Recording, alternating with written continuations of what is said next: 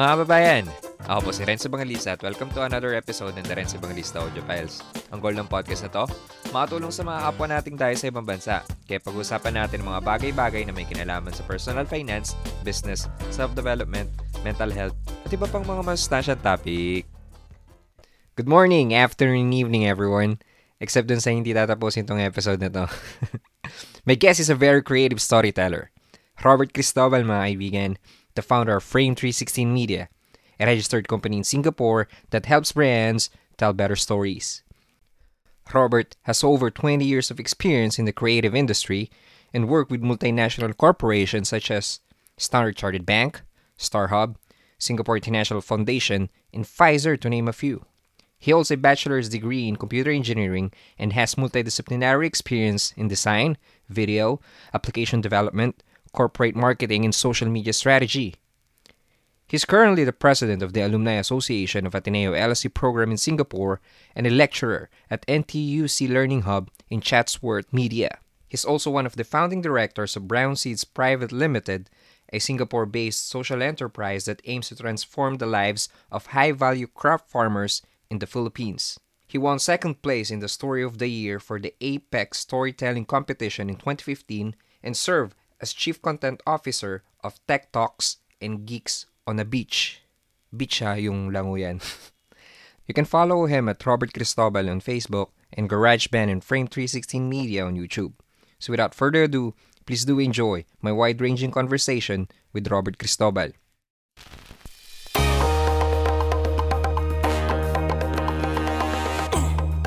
Paano mo malaman kung di mo susubukan, di ba? So, anong plano mo ngayon? Game na ba? Game? Game na? Game? I've seen your, ano, no, your artistic side all over the internet and it seems like you're a really good musician na rin, nakita ko. Na, so, napag-isip-isip ko lang, ano ba yung ano, mga primary influences mo or sino ba yung mga primary influences mo nung bata ka or teenager? Ako actually, I think ang masasabi ko talagang influence ko, father ko. Kasi father ko ay banda. So, when I was like a little kid, talagang doon siya sa bahay nagpa-practice siya. Lead guitar yung father ko at singer siya. Sa, kasi Olongapo City, lahat doon banda eh, halos. talagang pag Olongapo City, kailangan nagbabanda ka. It's parang kasalanan na hindi ka nakatungtong ng banda sa buong buhay mo. So, father ko influence ko. Pero when it comes to nung nasagap ko na sa father ko yan, I was listening to uh, Bob Dylan. Yan. Uh, ano yan, idol ni Steve Jobs yan. Eh. Natuwa nga ako nung nabasa ko na paborito siya ni Steve Jobs. So, yan, Bob Dylan. And then, Simon and Garfunkel. Then, Asin. So, ma- malalaman mo anong edad ko. Walang ano dyan. Walang, wala pang Adele, wala uh, pa yung, B, walang BTS. So, uh, yung mga sila, uh, yung Juan de la Cruz Band. Yeah. Uh, bata uh, ako, bata ako, nakikinig ang Juan de la Cruz Band. Saka Led Zeppelin, hmm. yan, Black Sabbath. Yan. Sa pagita. Medyo, pero ang talagang siguro nag-shape talaga sa akin is Bob Dylan. You know, the way he writes songs, you know, the way he conducts interview, the way he talks to people, yung mga books niya. So, yun. Nagsusulat ako ng kanta dati pa. So, sa kanya ko talaga, parang sa kanya ako nag focus. Sa local, sa local. Hindi ako masyadong fan ng mga sa local, yun nga, yung Asin, yung Asin tsaka Juan de la Cruz Band. Pero kasi siyempre nung pumutok yung 90s, di ba? Yung mga alternative. Golden era uh, ng ano, tugtugan uh, talaga oh, banda. Sila, yung lumabas yung E-Heads. I mean, E-Heads feel good siya. Pero uh, pagdating sa pagsusulat siguro, uh, Datos Tribe, parang gusto ko yung style ng sulat ng Datos Tribe dati. Mm. Pero pagdating sa yung ano ba tawag dito? Yung art art talaga, yung woods Woods at saka Philippine Violators, I live in Olongapo City and I will travel to Recto kasi hindi sila nabibili. Meron ka lang pupuntahan specific sa Recto. So buy that cassette tapes. Then kasi wala yun yung totoong, uh, yun yung totoong underground ng araw. Wala talagang, hindi sila nabibili sa mainstream. So we have a specific place sa Recto. Bili kami dyan. Tapos uwi na kami, ganun lang. Wala pang ano, no? Hindi, hindi ba pwede ipirata nun? Wala pang mga downloading, Wala, downloading. Kaya ang hirap nilang hanapin sa YouTube ngayon eh. Kasi I think nawala sila before social media. Nawala na sila eh. So obsolete na siya, no? Hindi na siya gaano mapapakinggan ng mga kabataan So, may cassette, may cassette tape pa ako nun. So, wala lang akong cassette tape player. Pero may, uh, yung mga cassette tapes ko.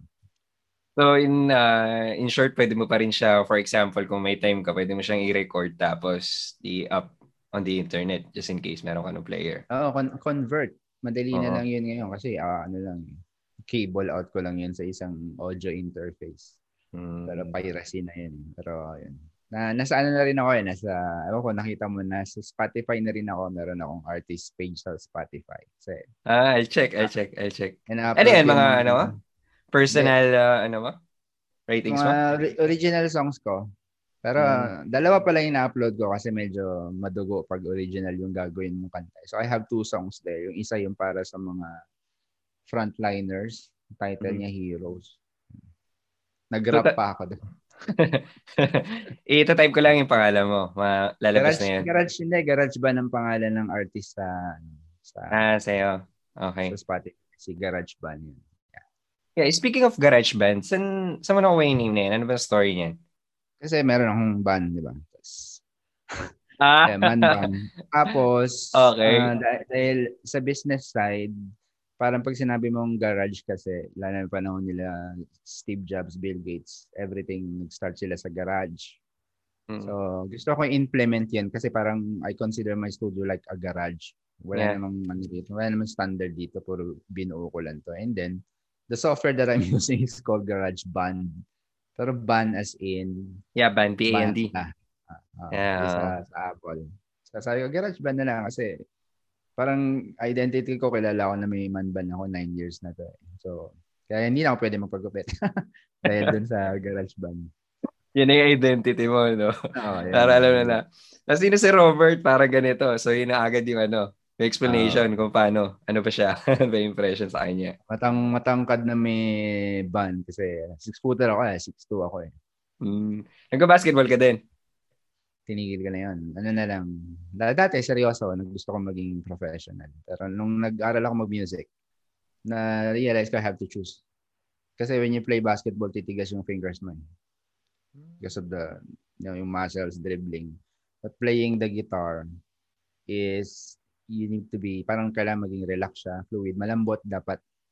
So, hindi ko siya pwedeng sabay. Parang nagkaroon ako ng, hindi naman masyadong hard choice kasi nagkaroon din ako ng almost sobrang delikadong accident. So, naisip ko, hindi ako ma-aksidente ng ganito sa stage. Magtulog-tug ako. Ayoko na. Mag-basketball na lang ako yung mga katuwaan na lang. Hindi na ako magpupurso ng ano, parang gawin to na profession kasi may namamatay din dyan. Eh. May nalulumpo sa basketball. Eh. Sabi ko, mm. music na lang.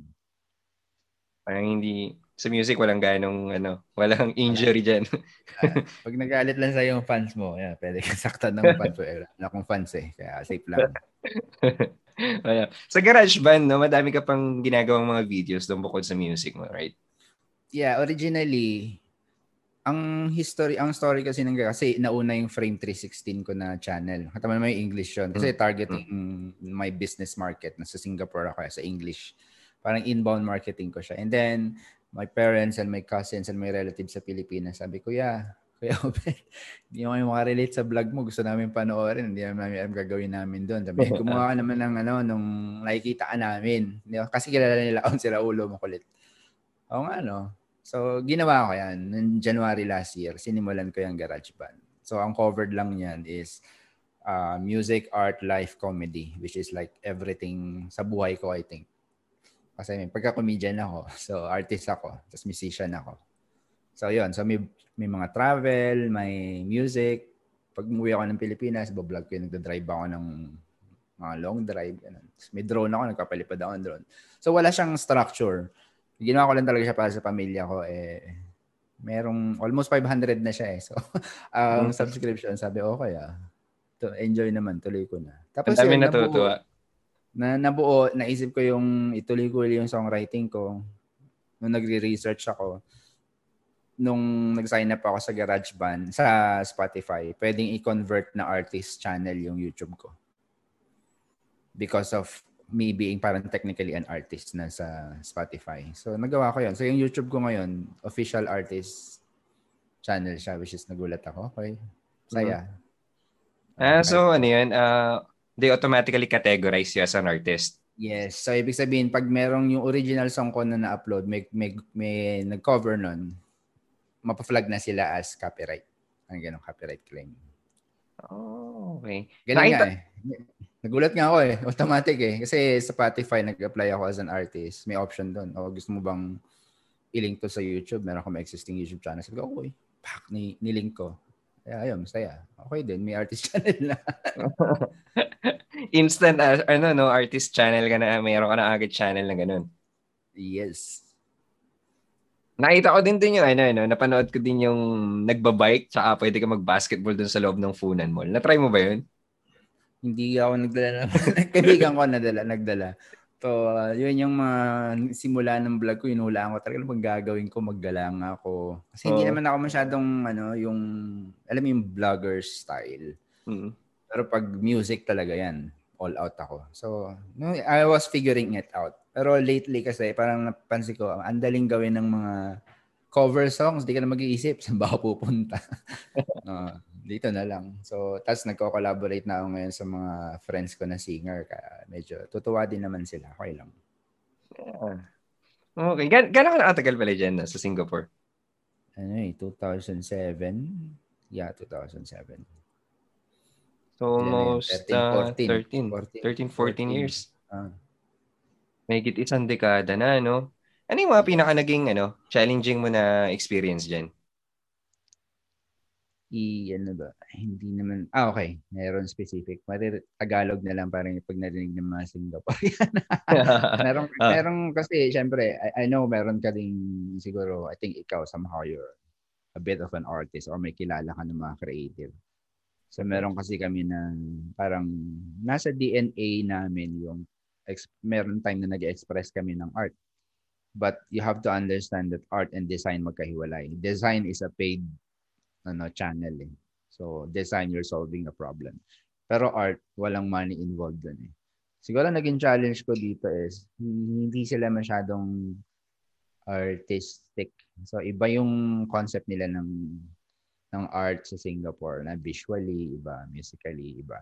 So, when I got the chance to involve myself in the community, medyo na ano ako, na-taken aback ako, parang nagkaroon ako ng uh, ano ba yun, ng challenge na will I be able to make it in Singapore? Parang ganun. Na ganito ang, parang ganito yung culture. Uh, ang mahirap pa nun, they think na sila yung pinakamagaling sa, ano, sa Asia. Uh, yun yung mentality nila. So, titignan nila yung kunyari, nag, nag design car graphics. Titignan nila. This is very Filipino. Ganun sila eh. Yung salita. Like, oh, meron bang, meron bang very Filipino? Pag nag-photoshop ka, nag-photoshop ka, yun yun eh. As basta, yun yun naging ano, medyo may pagka a bit lang naman. Hindi naman sila lahat. And I understand that kasi Singapore is a very small nation, almost a city size. And they were able to do it on their own. So alam mo yun, parang they have that, you know, naka, parang nakabaon sa kanila. Lalo na sa mga elders nila. Maangas talaga. Ganun. So, eh, syempre, tayo yung dayuhan, di ba? Tayo yung hmm. nakikita. Sige, amen lang tayo sa kanila. Pag nasa lubong kita sa Olonga po. yeah. Kaya nagtuturo, yeah. nagtuturo, ako, nagtuturo ako dito eh sa isang private college at saka sa isang government uh, institution. Part-time, I teach. Tuwan-tuwa ako. Ang sarap ng feeling ko estudyante ko lahat Singaporean. Parang sa isip-isip ko, nasa aking mga kamay kung ibabagsak ko, ipapasa ko kayo. parang gaganti ko lahat ng Pilipinong inapinyon sa Singapore. Kaya nangyari lang yun. Pero yun yung yeah. feeling pag nagtuturo. Yeah. Sa, sabi mo na hindi sila ganun ka-artistic. Paano mo na paano mo nasabi na hindi sila ganun ka-artistic in a sense of? Okay, kasi unang-una, pag, I mean, art is subjective, right? Pero I think, unang-una, kasi for me, art, ang dapat na sa top level ng art. When you talk about art, it's parang respect, unang-una agad. Kasi, nyari itong mouse, isabit ko to sa kisame ko, i-claim ko na art. It's still an art. Walang pwede magsabi sa akin na, hindi ah. Yeah. So, uh-huh. yun, I think yung respect area dun sa first level ng appreciation of art. Kasi once na nakita nila, anything na non-Singaporean, meron talaga silang sasabihin. So, na parang nababasa agad yung layer of respect because of that, you tend to be also subjective in looking at how they do things. parang nagiging impact niya. Imbis na i-appreciate ko lang, parang titignan ko ng, know, what have you done para sabihin mo yan. So, matitrigger din ngayon yung subjective ko na, but it doesn't mean na hindi talaga maganda yung gawa nila. Pero pag tinignan mo talaga, ikumpara mo yung, let's say, design na lang, no? Kunyari, yung uh, art direction ng lahat ng government campaigns nila rito. No? Pag nakatingin ka dito ng mga malalaking poster, malalaking billboard, alam mo talaga na government yung gumawa. Pero mo, meron silang mga campaign na nililigtas yung, kunyari, nagkaroon ng bomb attack. They have like stock photos. Nakataas ganun yung kamay duguan. Tapos, alam mo yun? I, I mean, you know, you, you can represent, you know, bomb, the bomb threat without being too literal kasi hindi mo makaka-capture yan eh. So mm-hmm. parang in a sense, yun sila. So masyado silang uh, kasi sobrang structured nila eh. Alam mo, 'di ba, fine city rito, naming rule. And I was mm-hmm. able to work with with some of them sa government. Talagang kaganyan, no? Kasi sasabugan siya ng bomba. so ob- obviously, alam mo na na yun yun, 'di ba? Yung yeah, message so, na pinaparating. Ano, hindi siya authentic. Hindi sila authentic creators. For them, it's about the parang propaganda layer. Let's do this. Mm. Let's spend millions of dollars of money. And actually, naging part ako ng isang major project nila, yung Our Better World. I, I heard that, if I'm not mistaken. They have $51 million a year budget before that, dati pa. Ang gagawin lang, they are hunting for stories in Asia na somehow, kahit 1% related ng Singaporean doon sa story. And then they mm. create that story they package it na our better world because of you know, Singaporeans Singapore. doing good things.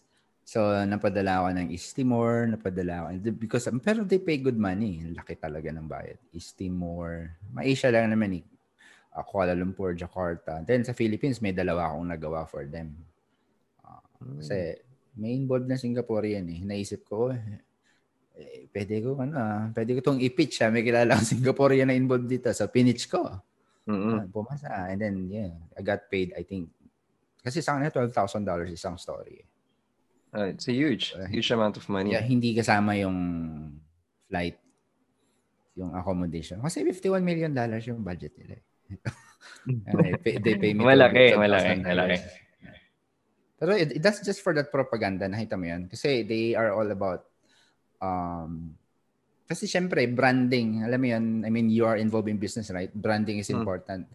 So, I had this conversation with a Singaporean, uh, ano siya, colleague ko siya rin, I mean, in the network of business.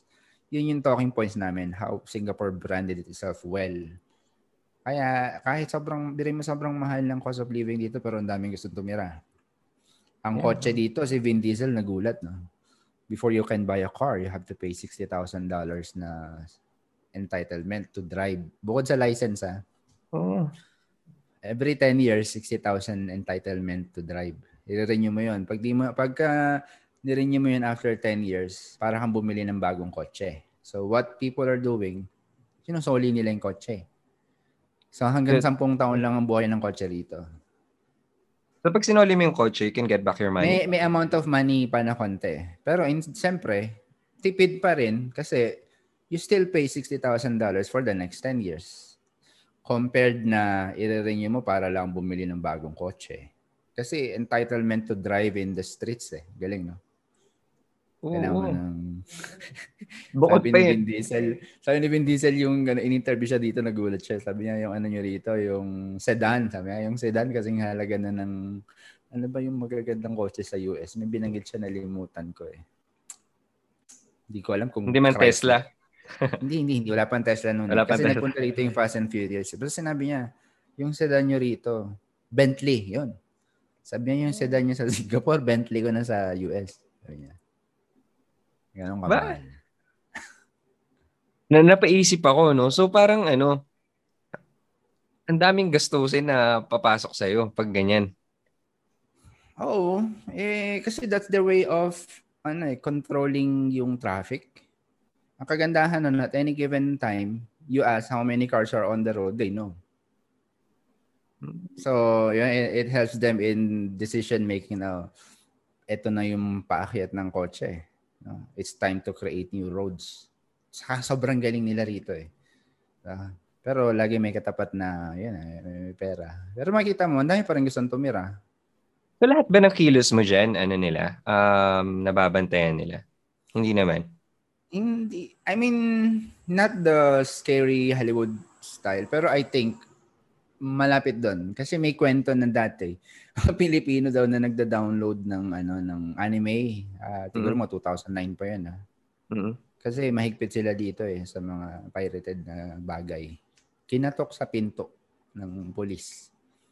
Kasi nakita yung ano eh, parang nakita nila somehow. Someone, probably some random government agencies watching. Oh. Taas ng spike ng download, eh residential lang yon mas mataas pa yung spike ng download niya sa mga offices. So they investigated and they found out this guy was downloading like talagang massive naman yung pagda-download niya ng anime for selling. Nahuli siya. Uh, for hindi siya for personal use, for business ano hindi. ano siya, business ano siya, oh, matter siya. na siya. So, ayun, binawi siya ng ano, binawi siya ng ng bahay, ano, binawi siya ng Pilipinas. Pero for me no, kaya Maliit kasi. Alam mo yun? Ayan, daling i-control. Ang liit ng Singapore. Eh. Kaya kung papatay ka niya, gagawa ka ng krimen dito, magtago ka na. Pero sobrang, sobrang liit naman nila dati. May nakatakas na parang rebelde, rebelde. Connected sa Al-Qaeda eh. Uh-huh. Nilangoy niya lang, Singapore to Malaysia. Medyo na pahiya yung Singapore dun. Nilangoy niya, literally. Tumawid siya lang. eh, ano pa yun ah? Pilay, pilay pa yon pero nahuli nila sa Malaysia. Nahuli nila sa Malaysia after a few months. Kasi maganda intel nila. Pero ang galing ni Kuya, nilangoy yung Singapore hanggang Malaysia. kilala kilala yon kasi panahon ng katatapos ng ano noon eh, ng parang nagkaroon ng parang sa mm. Afghanistan dati. Connected siya doon eh. Actually, mm. nakakatakot ngayon eh kasi leader siya ng malaking cell sa Malaysia. Buti nahuli siya yari tayo kasama yung Pilipinas sa tinatarget ng cell na yun eh. Hindi kasi malapit din eh. Oo, defenseless naman tayo sa mga yun naman. Huwag pag inano tayo wala tayong magagawa talaga. wala. Patawag yeah. nila, patawag nila yung mga nag-ROTC eh. Mm. Unahin yung mga nag-ROTC. Noong panahon mo, I mean, nabuto ko naman, may ROTC kami, pero parang rinig ko ata. Ako last, ako last batch eh. Last batch. Mm. And hindi ako nag-ROTC. Pero nung graduating na ako na engineering, eksakto, last day, eh, last year, inabolish. So, itong core commander, tinatanong kami, ang gagawin ko sa inyo eh, wala pa kayong ROTC. Hindi ko kayo uh, pwedeng pag-ROTC dahil tapos na eh. Sige, bigyan na lang yung project. Binigyan kami ng project. So, ang project ko, gulong. Gulong ng owner ng official. Sa baterya. Kasi dalawang sem ang kulang ko eh. Sa uh, project ko, gulong. Gulong tsaka baterya. Eh, gumraduate ako. Wala, wala pa no, ano, no? Wala pang NSTP nun? Wala pa, ano, ano bang taon yun? 2002 yun eh. Mm. Hindi ko alam, ano ba NSTP? Hindi ko no, parang, no, parang ano siya, parang uh, community service yung gagawin mo instead of the ROTC. Ay, wala diba? nun sa amin. Talagang, oh. ano kami, uh, ano ba yun, Oble- ROTC talaga, ROTC talaga nun. Oo. Ah, tapos ano nangyari? Continue. Yun, bayad lang. Gumastos ako ng 3,000 nun, I think. Hindi ko na sinabi na nanay ko. Pero, okay din kasi mm, ayoko eh. Aling, I don't see any sense doon before. Kasi wala naman kami training eh. Pinatatayo lang kami sa bilad. Oo. Oh. Hindi na kami training. Hawak kami ng baril once a year. Eh, ilan ta ilang buwan ka nag-ROTC? Ilang taon, di ba? Tapos nakab- nakababad ka lang doon sa arawan para ang tuyo. Hindi ko nga alam ngayon kung pwede pa yun eh. Alam mo yun, kasi iba na init ng araw ngayon, di ba? Iniisip ko yung mga pag binalik nila yon baka mamatay yung mga bata. Kasi nung iba, iba yung hits, iba yung hit ngayon back in 2002. Siyempre, 2002, global warming. Hirap na rin akong huminga ng 2002 eh. Mainit Kaya naman na din nun. Eh. Iba lang talaga yung ah. init ngayon, yung heat index sa Pilipinas. I mean, kami dito sa Paris, may time na pumalo kami dito talaga na parang heat wave na yung dating eh. Para kung nasa Pilipinas yung dating ko, Europa to ah. Wala tayo sa nasa gitna ng longitude and latitude ng ng mapa. Nag 51 degrees sa Pangasinan eh.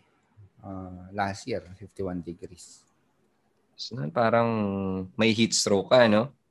Uh, heat stroke talaga. I mean, anong pwede mong gawin, di ba? So, I think kung mag kung magkakaroon ng ROTC indoor na lang mga mga indoor stadium, mga basketball court, di ba? Kasi pwede naman eh. Oo, oo. Alisin mo yung araw. enjoy ko yun eh kung sa basketball court. Kasi nasa loob ka eh. Kahit, kahit pag marchahin mo ako maghapon dyan, nasa court, may bubong. Mm. Mm. Okay. So let's talk about the uh, frame 316. Mm. So, how's your creative process? Do you have any rituals before you begin your content or writing a story? Uh, hindi ko alam kung ritual na matatawag. Pero meron lang akong parang mga, as a creative person, siguro along the years na ginagawa ko to, nagkaroon ako ng parang, meron akong mga signals na I would know is this worth doing yung yung project. So then once I get the project, uh, hindi naman hindi ko masasabing ritual yun eh, pero meron akong process na ginagawa once I get the project kasi syempre engagements, I get to talk to the people involved sa client side parang nalalaman ko agad kung uh, open ba yung client. Kasi may client na ganun eh, na open. They trust you as a creative person. Pero merong mga client na lalo na habang malaki yung company because they have to report to a higher boss. Sobrang ano nila, micromanage ka nila. So, yun yung unang stage ko. And then, uh, dahil na ko, na-sign na yung contract, mag-adjust ako. Pag nakita kong open yung client, So yung effort ko to bring to the table yung effort ko, mas ano, mas malaki. Mas enjoy ko. Pero pag ang client, yung, alam mo na yun, I will just go through the motions, kumbaga. Kasi merong mm. client, meron akong client dati sa ano, sa Kuala Lumpur, no? Nag-shoot kami doon. And then this dude is like a, a regional siya eh. So, and uh, PRC, PRC kasi mga Chinese. So regional, ang taas ng position niya. So kumbaga siya yung involved dun sa project na pagdating pagharap na sa mga C-level, mga ano mga CEO, COO. Siya yung magre-report. So I understand his concern. Kaya lang sobra. Si nag-shoot ako maghapon. Tapos magagawa kami ng rush ng gabi. Nasa hotel na pumatok pa sa pinto ko. Tignan niya daw. eh, plano ko kasi tulog muna ako ng 3 hours, ganun. Para fresh yung utak ko kasi pagod. Hindi, dumating, umatok. I want to see, sabi niya ganun. Okay, di... Pero irritable na ako nun, pinapakita ko. Di habang ginagawa ko, ito na siya, pwede ba bang move yan doon? Ito ba pwede mo, alam mo yun? Inuupuan ano ka, no? Oo. Inuupuan di, ka. Ito ngayon, nag, na, ano, parang nagpe-pray ako nun. Sabi ko, uh, Lord, anong gagawin ko sa tao na to? Ako naisip ko, kita ko yung excitement niya eh. Sabi ko, you want to try? Di binigay ko yung mouse, ay keyboard. Na, paano ba to? Sabi niya, gato, gato, ikat. Yan. Ay di, nakita ko nangingiti siya. Di tinuro ko lahat sa kanya. So nag-spend lang ako ng next 30 minutes. Ano lang yung basic para mausog-usog niya ng gusto niya. Tapos, siya na gumawa. Tulog ako. eh, eh di, classic yun. Yun yung pinaka-classic na project ko. Tuwan-tuwa siya eh. Nagising ko, di natabaho pa siya. Tapos ang aking siya, sabi, got it, sabi niya gano'n. Pero nung tinignan sobrang pangit talaga kasi hindi naman siya, hindi na siya creative eh. Parang feeling niya, kasi nga dahil may piniplease siya na boss, for him, ang, ang gusto niya doon sa cut niya, mas ipakita ng madami yung mukha ng boss na yun. Alam mo yun? Eh, you don't do that in editing. Yeah? Kasi if you have a story to tell, kahit mug lang yung pipicturean ko, I can mm-hmm. I can capture the image of the mug talking about you know the routine of the CEO. Pero siya hindi. Physical na gusto niya ipakita yung mukha. Dito ang siya. Nang sinabi niya na pagalitan siya. Tapos ako yung pinagagalitan niya. Eh di sinabi ko, sino ba nag-edit niyan? Sabi ko sa kanya. Oh, binalik mo sa kanya. Mahilig siya uh, mag-micromanage eh. after nun, kinukuha pa nila ako. Hindi na. So actually, marami kong tina-turn down na project. Just yesterday, may tinurn down ako ng project. Hindi naman sa dahil madami ang pera. Uh, kaya ako nagta-turn down ng project kasi for me, mahalaga na kaya ka kang naging entrepreneur eh kasi ayaw mong ma-hold ka ng 9 to 5. Exactly. For me, if if I accept a project just because I need the money, that's worse than being in a 9 to 5 project. Mm-hmm. Kasi itong itong latest client na to. So, he's the first client who asked me, ano yung uh, ano yung process? Sabi niya, bakit ganyan yung quote mo? So, I have done a lot of projects for him na. Eh ako, na I understand kasi agency. Alam mo ba yung white label? Alam mo yung white label? Kunyari, you work for an agency. Uh-huh. Ako, kunyari, lahat ng video project, agency naka-front doon. Uh-huh. Pero ako yung gumagawa. So, not necessarily direct client ko yung client niya. Ang client namin is an aerospace company. You know, an aerospace uh-huh. company will not pay less than 1,000. I know it kasi nakatrabaho ko ng ganong kalaki. Will not pay less than $1,000 for a 30-second video. So alam ko agency siya. So nagbigay ako sa kanya ng may buffer pa din. So parang binigay ko na, sige, 30 second video, I can do that for $650, parang ganun. Kasi alam ko kung need niya ng buffer eh. Then, china-challenge niya ako ngayon. Sabi niya, ano ba yung process? Sabi ko, hindi ko pwedeng sabihin sa'yo in words ano yung process para i-match doon sa parang wala naman tayo sa mall eh. Alam mo yun? Na sampung t-shirt limang sapatos. Ano yan? naman, canvas quotation? Uh, ano hindi literal? hindi naman hindi naman ganoon yun eh. Tapos sabi niya sa akin nag-reply siya. So in-explain ko lang. Talagang bin-breakdown ko. Nilagay ko doon yung familiarity ko na 20 years ko nang ginagawa. Nainis ako eh. Mm-hmm. sabi niya meron akong agency na ano eh kalahati lang yan. Gagawin niya yan eh. sabi ko okay. Sabi ko I think they would be more than happy to do this for you but I cannot go below that. And then yun nakat So, I, uh, meron ako nakalinap sa kanya naman, I think 15 pa na videos. I don't care. I mean, hindi sa madaming madaming pera, no? Mahalaga sa akin na, ano, yung hindi mamatay yung passion ko in doing work.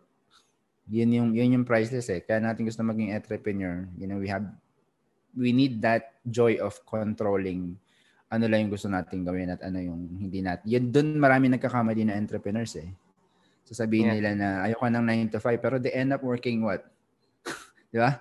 Uh, they're trying, in, they're still trying day. to please the client na yeah. nawawala so na yung me, creative process. Yeah, for, for, for me, sobrang upfront ako. And, you know, merong isang client before, they just saw my uh, blog. Hindi pa ako nag-vlog noon, vlog. Nag-vlog ako sa LinkedIn. They called me.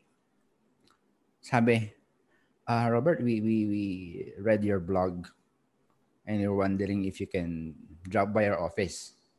Yun lang yung sinabi.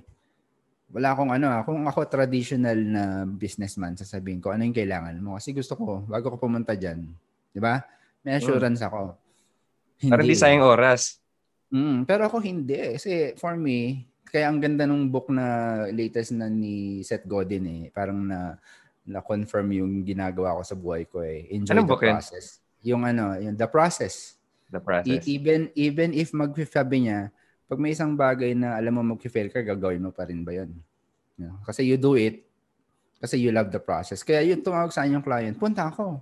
Hindi ko alam kung may project yun wala, punta ako. Eh, pagdating ko dun sa meeting, nagulat ako. Akala ko meet ko lang yung account manager. Andun yung boss niya. Country director. Yung company, malaking company. Pagdating doon, tinanong ako on the spot. May problema sila. Ano, isolve ko daw yung problem nila. On the spot, ah. Kung business traditional businessman ulit ako, sasabihin ko, oh, sige, ano, I will review, tapos bigyan ko kayo ng quote kung gusto nyo. Mm-hmm. Di sinolve ko on the spot. wow, walang kahit ng usapan ng kontrata sa kabayad. Sinolve ko on the, kasi gusto ko yun eh, na-enjoy ko yun eh. Sinolve ko on the spot, di na-solve ko. Tapos ito na, bigla nilang sinabi, actually, Robert, we have uh, we have $7,000, not very big ano budget, sabi niya. And we wanted to do one video. Hmm. Again, kung traditional businessman ako, jump 7,000 one video. Wow, sarap nun, di ba? Why not, no? oh, why not? Di, sabi ko, di, tinanong ko ulit, challenge ko pa sila. Sabi ko, um, what are you gonna do with with one video that you're willing to spend $7,000? Mm-hmm. Sabi na, actually, we don't know. Kasi sabi ko, maggagawa ng video. Para saan? Upload nyo, upload nyo lang and just pray na mag-play. Sabi ko, you know, why not? You know, we, we, you know, with the same amount of money, I'll come up with a marketing strategy, video marketing strategy for you, and we build five videos. So you have, you know, shorter Prices. videos. Diba? You have in the next five months, you have, you know, a series of videos that would uh, trigger your uh, marketing campaigns. Edi nang laki yung mga mata nila. Na? So, ako ako. And the end of the day, I was able to make like almost 100 videos for them uh, from that meeting. Kaya, pag, when, when people ask me, sabi ko, huwag kayo laging kikilos ng dahil sa pera, no? Na, mahalaga, kasi the more you enjoy the work you do, the more nalalabas yung galing mo eh. And, mm. Kaya nga ayaw natin ng 95 eh. Alam mo ba yun? Pag, oh. pag 95 ka, boss mo lang yung mayaman, company, kahit mag-double effort ka eh, yung mm. pay, same pa rin ang payment mo. Meron pa ba nagbabayad na OT ngayon? Ewan ko kung may nagbabayad pa na OT. Pero that that's it. Sabi ko, I enjoyed the process. I I attack it like I was getting paid kasi that's what I live for. Ito yung dinedesire, dinedesire ko.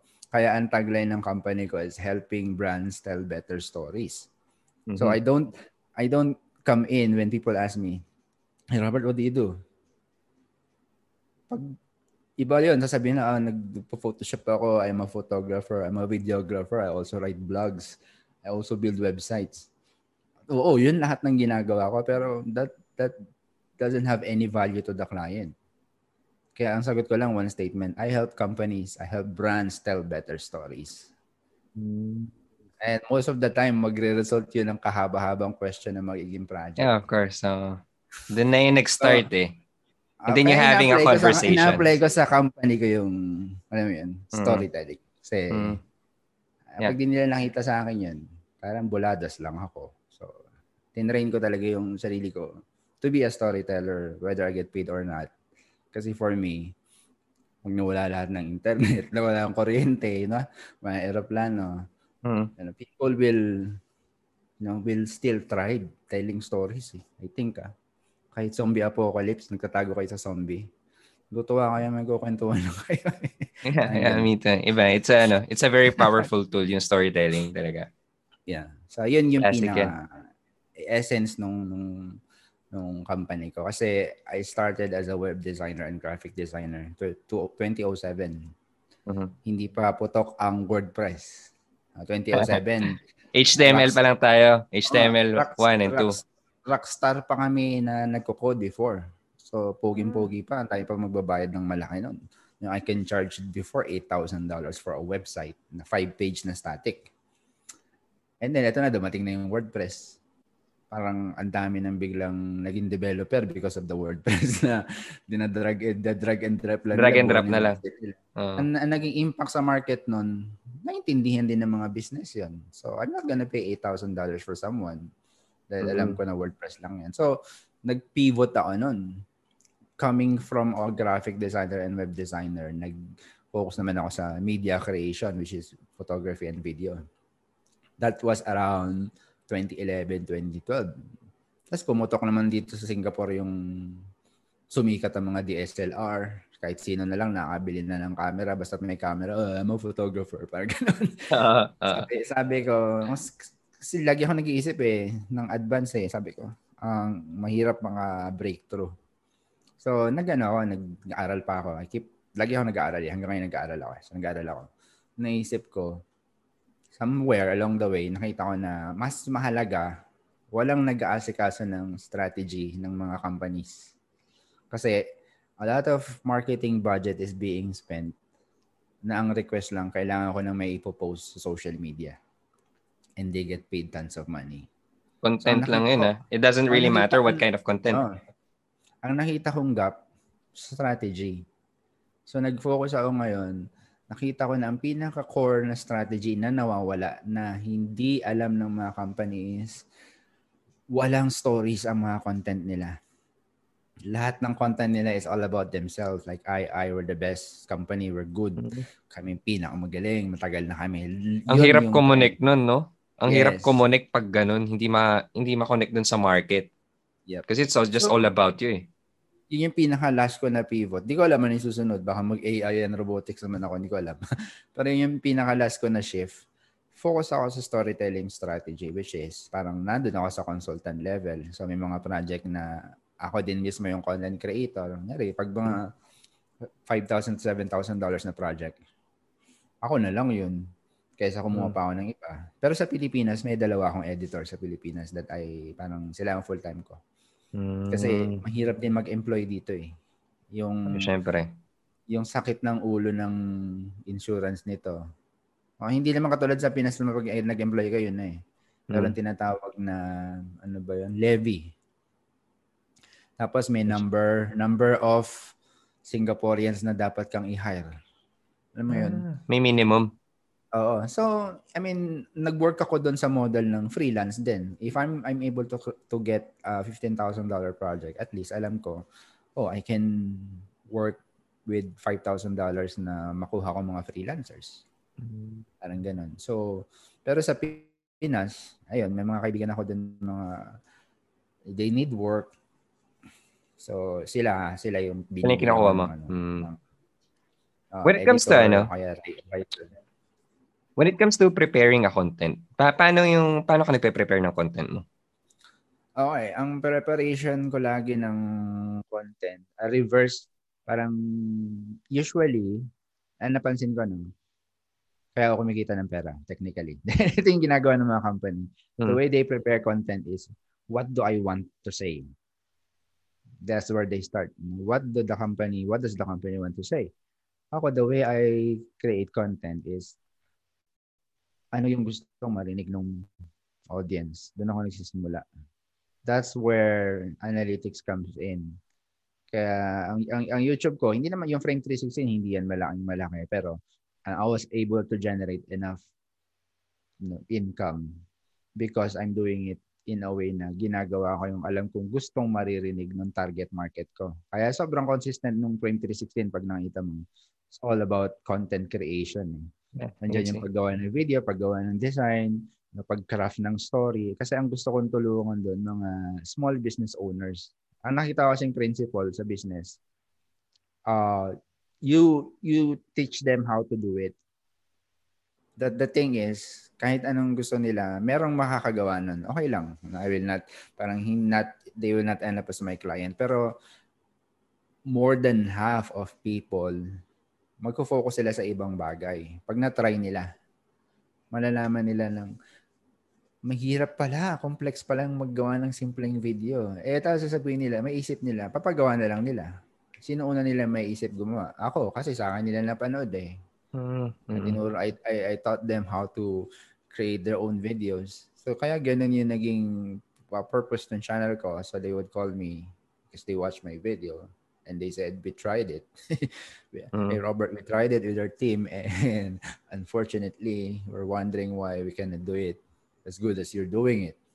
Mm-hmm. Can you just help us? You know, and we have a bit of a budget to work on that. And you know, I ended up, and then my work is serving clients, not you know, doing projects. So I end up serving uh, clients. So yun lang yung basic principle ko. I start from pag may client, tatanungin ko muna sila, do you know what your target audience wants to hear?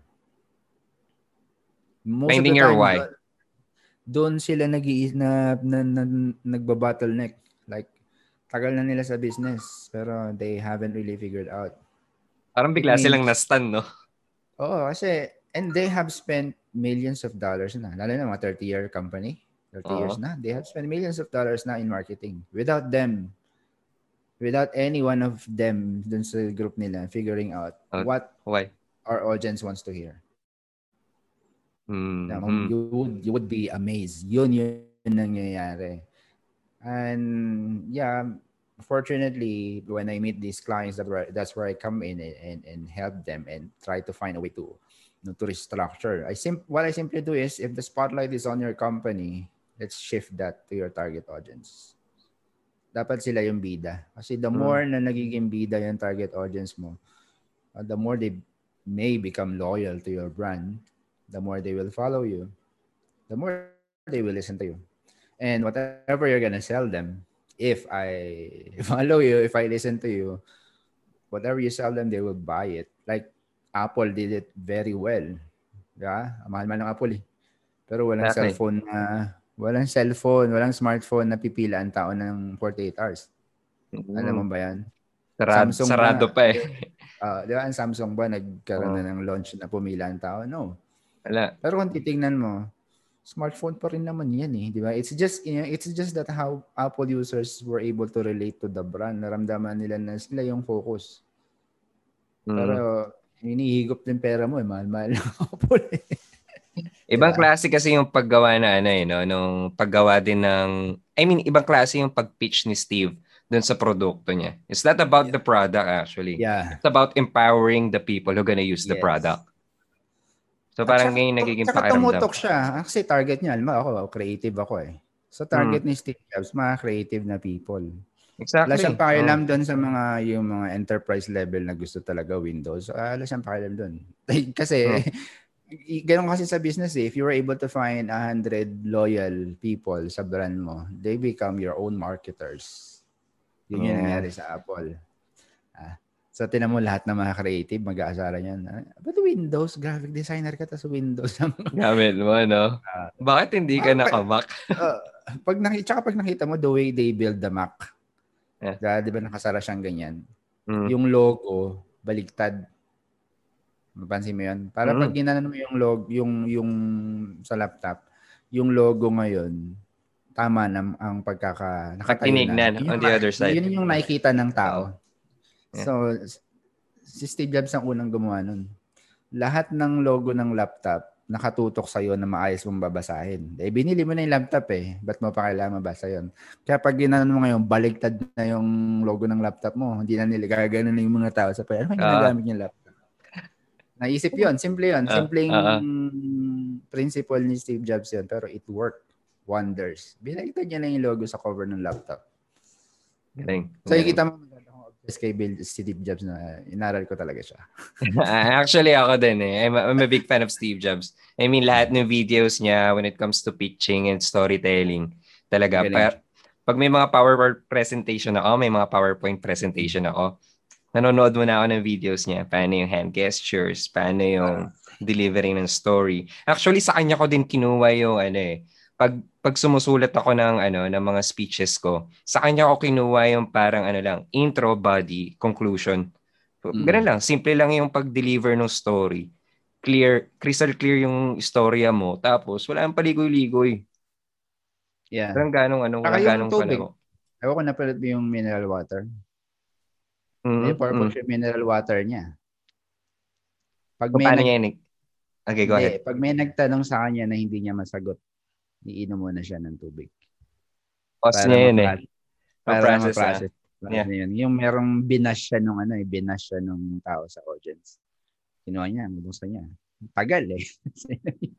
Nag-iisip na pala ng rebat to. Yan, rebat niya yung tao. Ganun uh, sabi, parang sabi niya ata, ano, ano, hindi mo talaga mapiplease lahat ng tao. Parang oh, inata yung sinabi niya. niya na, parang sabi niya, the problem with our industry is like, you know, people like, like him. Uh is is right ano they can be right um, mm-hmm. eh pero kasi yung strategy niya na hindi siya confrontational eh.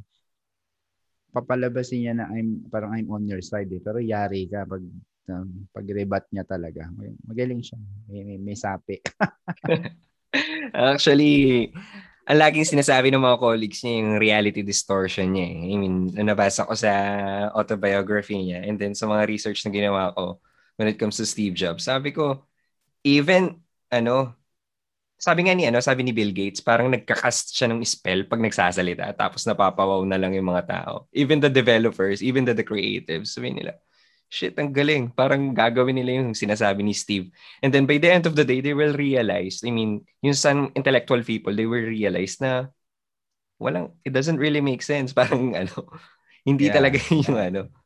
So mayroon siyang so, ano, iba yung charisma. He was able to make, he was able to make it uh, work, lighting, and yung focus niya. Mm-hmm. Uh, ang focus niya, make a dent in the universe. Eh. Ayun yung mm-hmm. sinabi niya kay ano eh, yung sa Pepsi CEO. So, mm-hmm. do you want to keep making sugar drinks or do you want to make a dent in the universe? Pepsi ata yung pinapatamaan niya nun eh. Pepsi, uh, Pepsi. yun? Pero yeah, eventually, yun na nagtanggal sa kanya. Eh. Yeah, si si John. Scully yata yun ba? Nalimutan ko na yung apelido eh. Basta yun. Yun yung nagtanggal yeah. niya. yeah. Uh, Kinudeta siya. Yeah. Man, what do you think makes a great storyteller? I think a great storyteller, you have to be a great listener. First and foremost. Kasi ano yan eh, alam mo yung principle ng garbage in, garbage out sa sa IT. Uh, like, before ako nagkaroon ng ganitong level ng confidence to talk, you to, to share, dumaan ako sa napakalungkot na stage ng buhay ko na I just keep listening to people. But but I know na ang ang parang ang drive ko why I listen kasi I want to learn. Then the more I listen, the more I learn, the more I know na what these people taught me, you know, it's worth sharing. And habang sinishare mo yan, magugulat ka. You add your own personal touch in the way you share it. Then it becomes your own story. So, being a good listener will help you become an authentic storyteller kasi hindi mo ini-stage. Kaya sa lahat ng videos na ginagawa ko, ayoko na may script yun yung isa pa pala na unang requirement when I talk to clients. If you wanna come across as a brand who cares for your people, let's not write a script. Napupunta ako din, may talking points lang. Tulad yung SMRT, yung train station dito. Mm-hmm. Uh, nung time na we did a project for them, um, Singaporeans were like bashing them kasi nasisira lagi yung train you know, ang naging solution nila, let's make a video. Let's spend tons of money on a video. And let's make the CEO talk about SMRT as a good company to work in. So I told them, uh, people hate you right now. and, you know, I don't think they will like you if your CEO will, you know, speak in a video and talk about how good you are.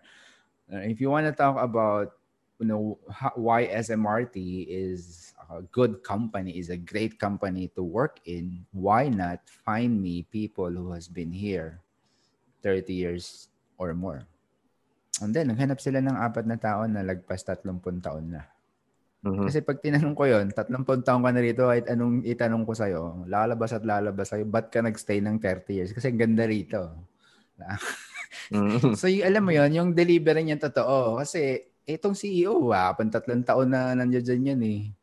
Pero pag tinanong ko tong empleyado na nasa rank and file, katulad yung driver, grabe, 32 years na siya nagda-drive ah. Wala siya ibang trabaho. Pero mararamdaman mo, meron silang ano eh, parang chart pinakamalupit na driver sa buong Singapore siya yung number one. Wala nang mas gagaling. Para kaming ano, alam mo yung pag sumakay ka ng bus, di ba may hump, alam mo yun, uh-huh. pag nag pag nag-break siya, yung nakakainis. Biglang, shit, yung, Oo. Ramdam mo, mapapaganon ka. Oh.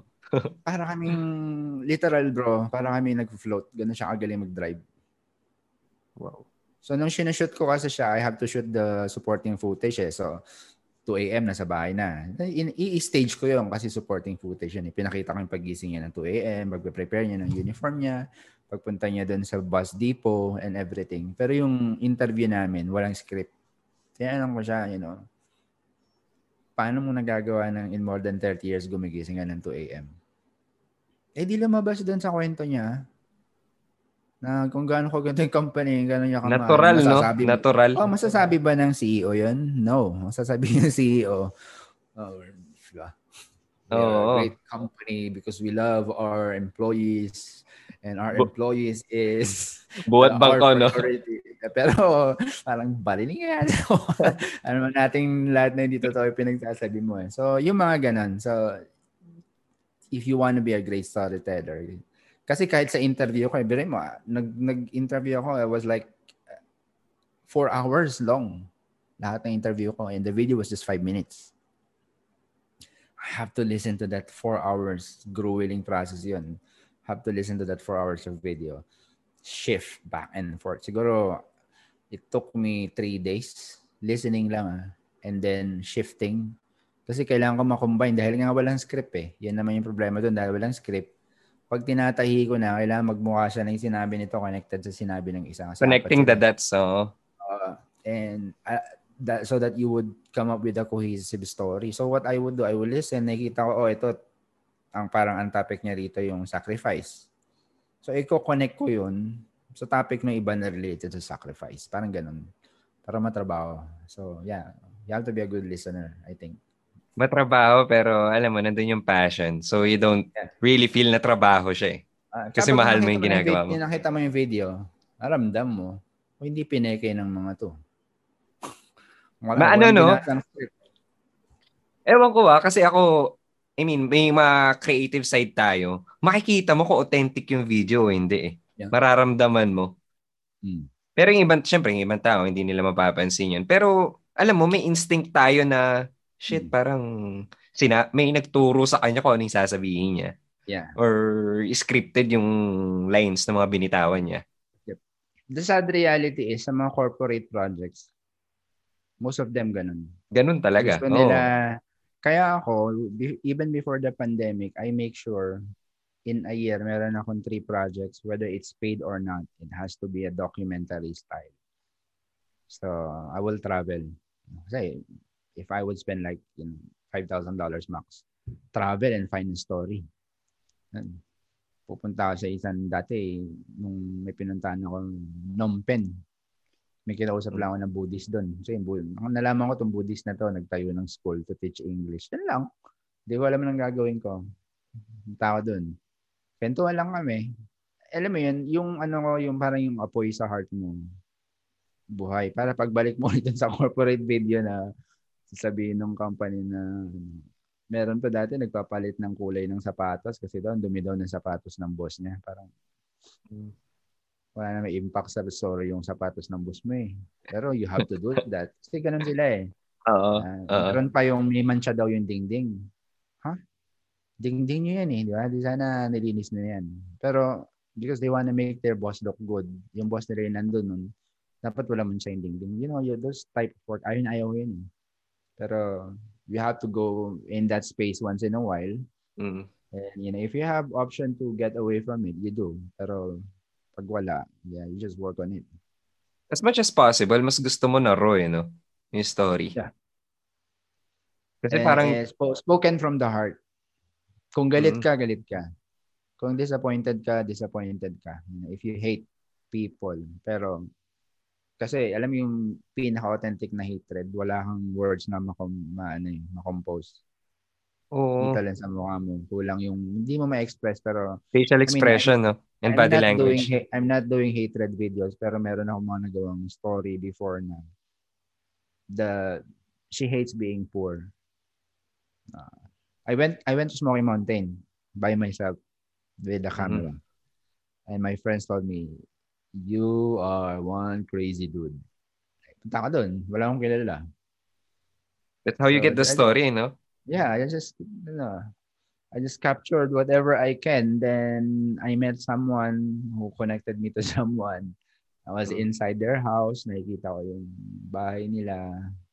And and I learned a lot. During mo, I was talking to this kid. Sa, I asked the kid, anong gusto mo maging?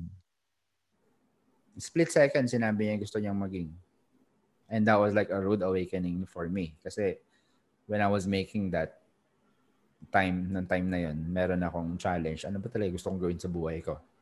Gulat ako. Itong bata, ala, I mean, somehow, sigurado siyang wala silang pera eh. Conscious siya, no? Conscious siya. Oh, alam niya na wala siyang pera, pero yung passion niya. Ibig sabihin, lagi niyang pinapanaginipan yun. May isip na yung bata na yun eh. Mga grade 2, ganun. Ibig sabihin, lagi niya napapanaginipan yun na gusto niya maging teacher para tulungan yung batang mahihirap na ano, ano nun, pinigil ko yung luha ko nun eh. eh medyo emotional yung eksena na yun eh. Parang, saan ako, ang pera, di ba? Mm. Pero sobrang sigurado ka. At ang sabi niya, gusto ko maging teacher para tulungan yung mga batang mahirap. Hindi mo natuturo sa bata yun. Nai-experience ng bata yun. At that mm. young age. And meron na siyang mission sa buhay niya.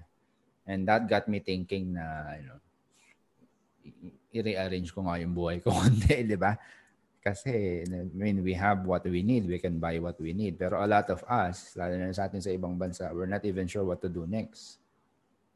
Kaya minsan, those experience talaga will, and I feel uh, blessed na, you know, I am able to force myself to do stuff like that na hindi ko makikita.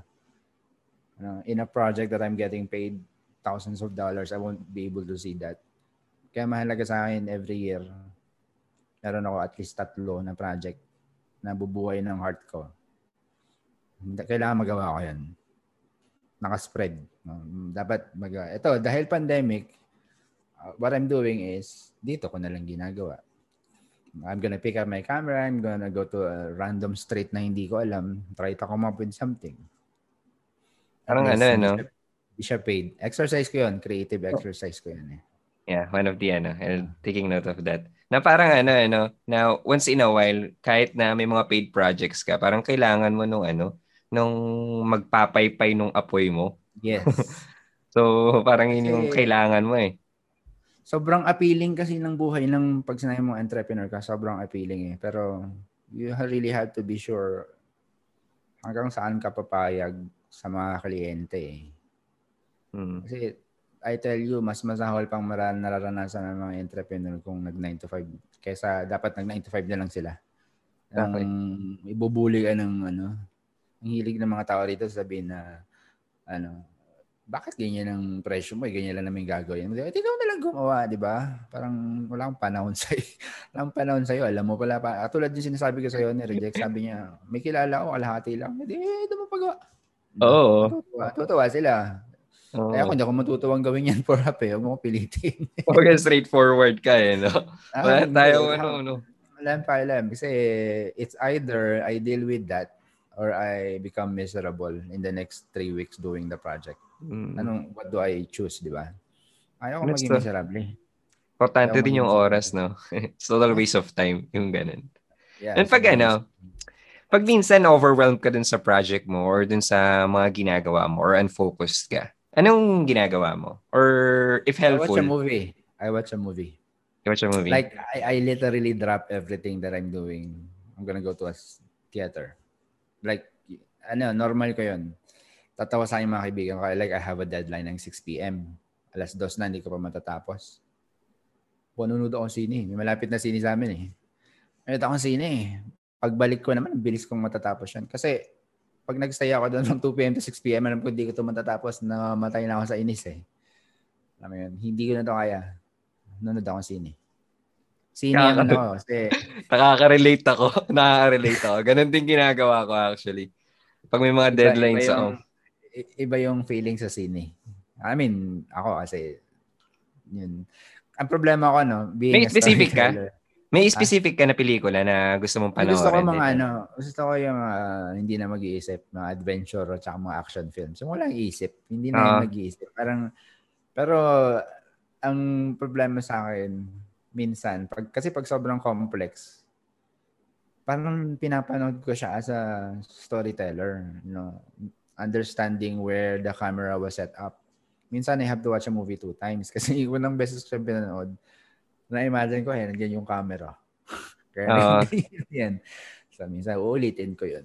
Uh, yun, problema ko rin yun minsan. Ako din, minsan, dalawa or tatlong beses. Kasi sa una kong panood, hindi ko naman nakukuha lahat eh. I mean, pa, pangalawa, iba na yung perspektibo ko dun sa istorya hmm. nung binabato nung, ano, nung director. Hmm. Tsaka minsan, may, may habit kasi ako minsan, ano, kinikriticize ko, bakit ganun yung screenplay? Bakit ganun yung bitaw nung, ano, nung actor, bakit dito nilagay yung camera, bakit hindi doon mm. sa hmm. kabila. Kaya minsan pinapanood ko ulit, sabi ko, pwede yung dito, banda eh. Pwedeng ganito yung sabihin niya. Parang yeah. minsan may ganun na habit. Parang, And then, nakiki- uh, nakikialam na tayo. ah, hindi na, bayad na yan. Eh. Tapos na yan. Uh, uh, And then sometimes I, I, I, I, I would just research like what's the worst movie. Tulad mm-hmm. ng Sharknado. I don't know if you know Sharknado. Like the, one of the worst movie that was ever made. Anong story? Ano? May tornado. Pagdaan ng tornado sa dagat, hihigupin yung sharks. So pagdating ng tornado sa lupa, it's gonna throw like sharks to random people. Nagaling. That's so stupid. Pero one of the worst movie, pero ang daming tuwan-tuwa dun eh. I think ang latest nilang ginawa, zombie naman instead of sharks na makukuha nung tornado. So, was a tornado will hit you, you know, like wait for a zombie to get thrown at you. Like, yeah, it's fun to watch. Anong genre nun? Comedy or ano horror actually, suspense? actually, thriller. It was not meant to be comedy. It was like, it was done really, you know, seriously. na parang doomsday style na mga zombie apocalypse movie or yung tragedy. Ano mean? Yung, yung mga Jaws, ganon, yung mga pating. Pero sci-fi dating. Ah, ano na? Mga sci-fi yung dating, ganun. Ayun, pero hindi eh. Hindi mo rin masabi. sci- hindi mo malagay kung saan genre ba siya, eh, no? Oo. I mean, sci-fi, di ba? At least may element of science na medyo totoo eh. Pero yung shark uh, getting sucked by the tornadoes. Walang ganun, no? Eh, and then, paglipad ng shark sa'yo, nakangangan na kasi galing siya sa tornado eh. Ito ka. So, walang story behind. Wala talaga. It was really fun to watch. Try mo, try mo i-watch. I think naka part 3 yun eh. eh naka part 3 pa siya. Mo, uh, i-research mo magkano kinita nun. Eh, ano naman yun eh. Uh, parang simple pleasure namin pinapanood namin yung masaya. yeah, okay, okay.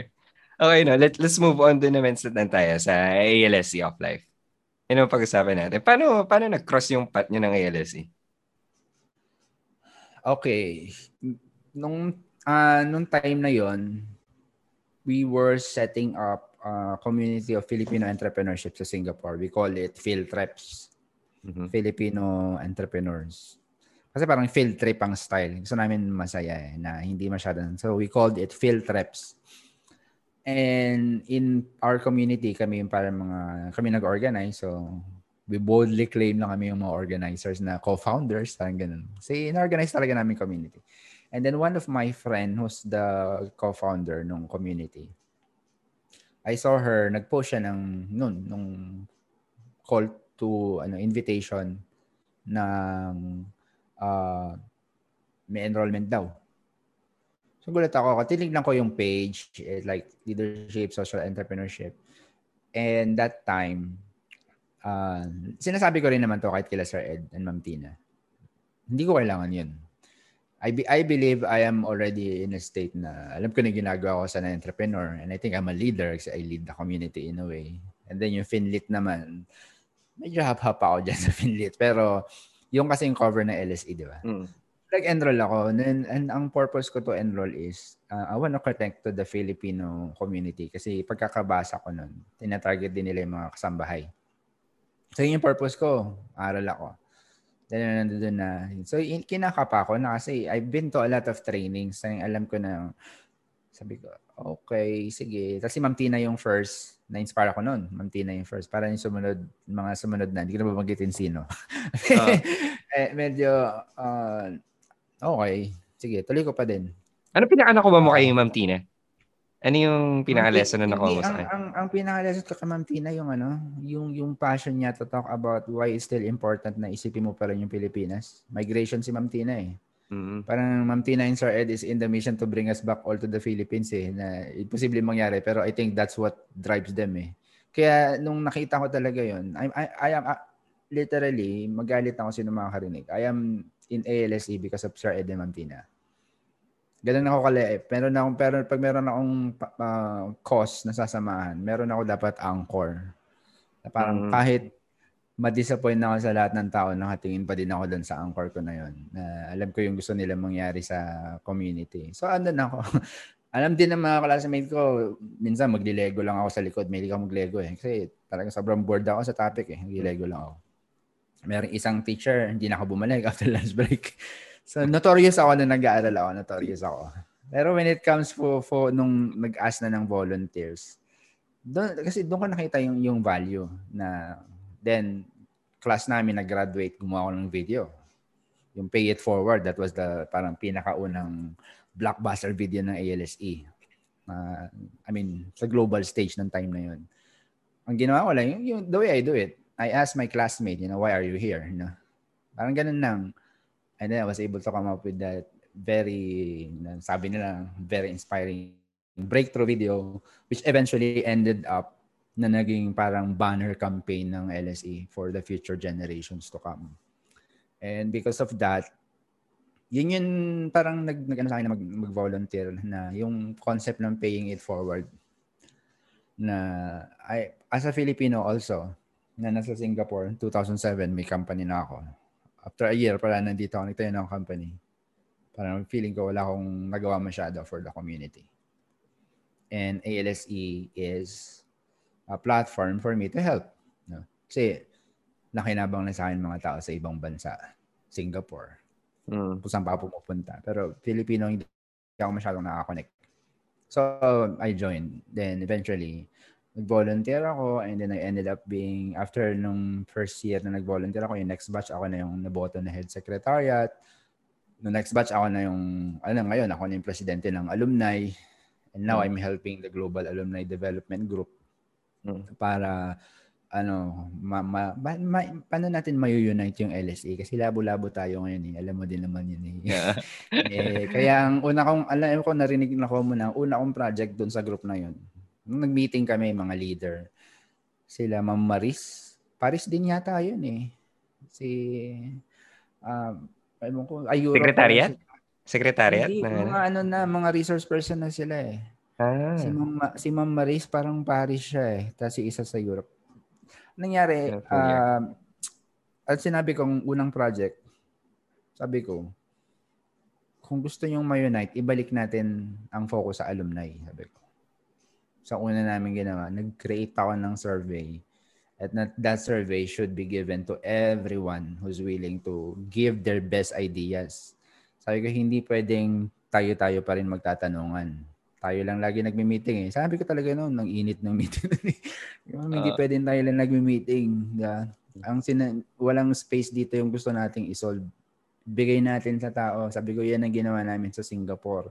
Dito sa Singapore, tinanggal ko yung literally tinanggal ko yung officers. Hindi ko man, hindi ko tinanggal na tinanggal. Ang ginawa ko, pag may project ka naiisip, kahit hindi ka officer, isubmit mo sa akin na aprobahan ko yan. Kaya ang dami namin project ngayon. May YouTube channel kami. Ang dami namin. May virtual Olympics kami ngayon. Oh, magkakaroon, oh. magkakaroon ng show para sa mga kasambahay. I mean, a lot of that, may, may, may input ako dun. Pero what I did was, ano, hindi porket president ka or vice president ka, mas pakikinggan kita. Oo, exactly. So, lahat ng may pagmamahal dito sa community, kausapin niyo ako. No? Pag yung idea nyo doable, gagawin. Sabi ko, hanggat presidente ko mangyayari yan. Tapos gumawa ako ng ano, ng parang amnesty kasi dito. pwede ka lang mag-renew ng membership one month after uh, ng election. Hindi, uh sabi ko hanggang gusto, kasi marami tayong gagawin, maraming gustong sasali dyan. Isali uh-huh. lahat ng gustong sasali. Tapos pinabago ko rin yung constitution kasi sa constitution, pag umalis ka na ng Singapore, hindi ka na pwede eh. Parang for me, sana hindi ganon. So, nung ako yung presidente, binabago ko yun. So, mm. I mean, with change comes enemies eh. Uh, you know that. Mm, hey. uh, meron na akong uh, grupo dito na mga grupo dito na galit sa akin. Okay lang. Yan. Meron limang billion tao, may anim na billion tao sa buong mundo eh. Magalit sa akin yung isang million. Meron pang 4 billion. Oh. you, do the, you do your math. Oh, wala, wala. Okay pa so, din. Nagko- nagko-focus ako doon sa mga interesado sa community tumulong. Yung gusto mag Doon ako nag-focus. Ay, binablock ko talaga yung mga meron, china-challenge talaga ako publicly. Pero ang, ang point ko, dati kayong officer, I haven't seen you no, doing it this way. So, ako yung presidente ngayon. Tabi mo na kayo, parang ganun. Pero hindi ko sabing tabi ka, pero yung attention ko sa kanila, hindi. Parang hindi ko Hindi din yung focus mo. Hindi ganun oh, yung focus mo. Hindi ko yung focus, di ba? Magalit kayo. I'm just doing my job as the president. Sabi ko, Ang galing ng ginawa mo. Mm-hmm. Ang galing ng ginawa mo kasi you you make it as ano, parang open field. No, let's make yes. a collaboration. Parang yes. wala na, wala nang ano, wala nang na nung, title title. Na nung, ay, yeah, I, I, I hate titles. Kaya ito, ito binib, meron na rin kami ano, nagbuo kami ng website team two days ago. Sabi nila, dapat lagay natin dyan yung mga listahan ng officer. Sabi ko, hanggat ako ang presidente, walang malalagay na pangalan ng officer dyan sa website. Gagi kung ganun sinasabi. Ngayon, gagawin natin to hindi para ipamukha ng officer tayo. Sabi ko, hindi naman kayo lahat officer dito eh. Sabi ko. So, yung iba sa inyo volunteer eh. Hindi kami lang ba malalagay doon dahil officer kami. Hindi. Lahat tayo tatrabuhin natin yan. Pantay-pantay tayo. Uh, yung ibang presidente, pag gusto nila, hindi lagay nila. Wala na akong uh, alam doon. Pero after ng, nandito. After ng term mo, no? Oo, basta, ah, sige, after ng term ko. sa kanila, hanggat ako nandito, dapat pakinggan kita. Kasi hindi hindi ako nagpa-promise ng pag wala na ako, mangyayari pa yun. So, it's up to them. Kasi ang point ko, I'm gonna show you how it's done. Uh, it's up to you kung gusto mo maging tuloy-tuloy na ganito. Pero mahal ko din naman yung buhay ko para para ilagay ko sa balikat ko yung buong LSE Singapore. Hindi ko gagawin 'yon. Hindi ko gagawin 'yon. Ang pinaka-effort ko ginamit ko lahat, I mean, hin-highlight ko lahat ng strength ng mga taong passionate sila. Ito yung galing mo, ito yung galing mo. Tapos yung mga taong gusto laging nasa fronta, binigyan ko ng maraming trabaho. Gusto mo nang makafronta ka lagi. Parang ganon. I mean, hindi na, parang nature talaga nila yung gusto lagi nila. Hey, kilos, kilos. Eh, di, bigyan natin nila. Bakit ko sila pipigilan, di ba? Ang saya nilang tumulong eh. So, at the end of the day, para lang ako ngayon naka-bird's eye view. Mm-hmm. Mm-hmm. Mm, kasi ang nagkaroon sila ng ano eh, no? Nagkaroon sila ng sense of accountability. Yes. Kasi, ang ano, sabi ko sa kanila, uh, huwag kayong matakot mag-fail kasi lahat to first time mangyayari ngayon. Wala tayo ang kagandahan, wala tayong comparison sa previous. So pag nag-fail tayo, eh, di lang nag-fail. Ang problema yung susunod sa atin, paano nila tayo papantayan tayo dito ang tuwa nila. so, ang encouragement ko sa encouragement sa kanila, i-enjoy yung process. Yeah? Kung mag-fail, uh, mag-fail. Pagka sumablay kayo, sasaluin ko kayo. Ako presidente nyo eh. Saluin ko kayo. Ganun lang naman yun eh. Hindi kayo yung mumukha dyan.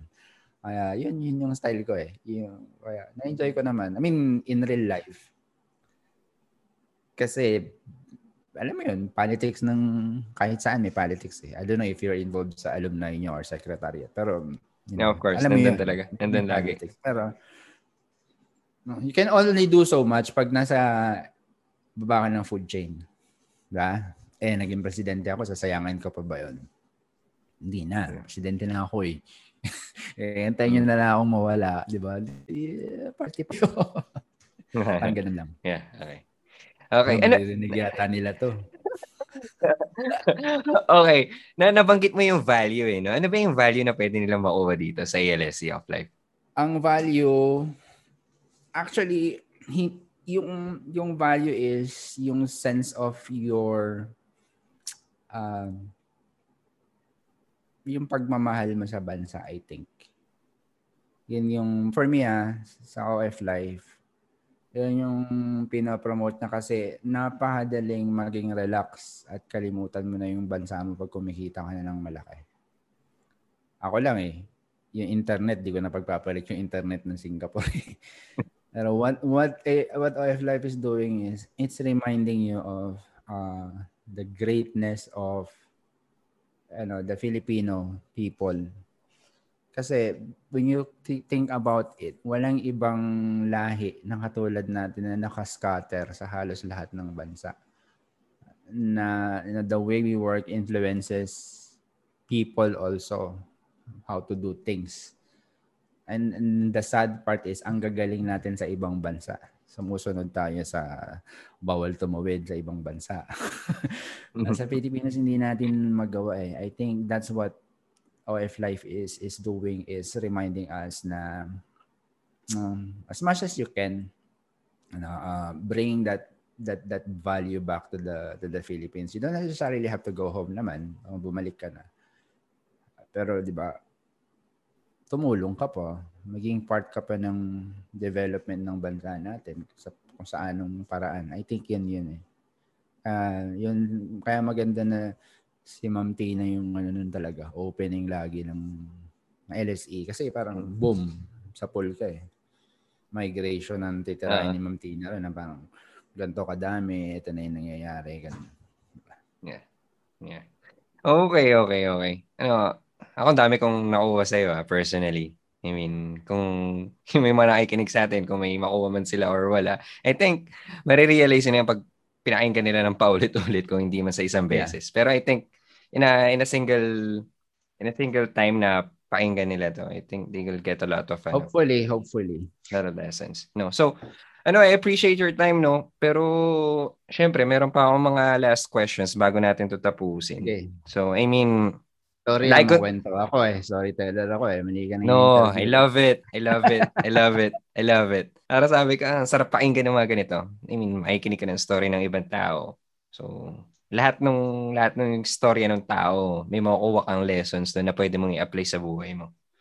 So, yung question ko is, ano, ano ba yung mga naging films or documentaries or or books na nagkaroon ng malaking impact talaga sa buhay mo? Yung mga life-changing na ano, moments. Ang pinaka life-changing talaga sa akin when I was in college, tatlong books. Hindi ko yan malilimutan. Mm-hmm. Kasi that happened when I was in third year college. Kasi before ako mag-jump in sa five years na engineering, mm-hmm. nagtapos muna ako ng three years sa STI. So imagine, I was eight years na nag-aaral. Mm-hmm. So, graduate na yung mga kabatch ko, nasa college pa ako. eh. Ganun yung kinakalabasan eh. Naging teacher ko pa isang kabatch ko. Kasi engineer siya eh. So, nung, nung third year ako, naisip ko na, ayoko na, ayoko mag-computer engineer. Parang na-burnout na ako. And nakita ko yung mga naunang batch sa akin gumraduate, wala silang trabaho. And nung time na yun, walang Windows pa. Wala Windows computer pa nun eh. Walang mm. social media. So nakita ko trabaho ng mga gumraduate na kaming wala lang. Hindi rin naman putok na putok ang ano nun eh, ang networking. Kami nun ang unang tinuruan ng Cisco sa Pilipinas eh, batch mm. namin, Cisco mm. networking. So, nag-isip ako nun, wala na eh, wala na sa heart ko talaga engineering eh. And I think sabi ko pag tinuloy ko, I will end up, wala lang. Pero I need to you know, finish my studies, papatay na ako ng nanay ko. so, hanggang ngayon, wala pa akong trabaho sa edad na yon.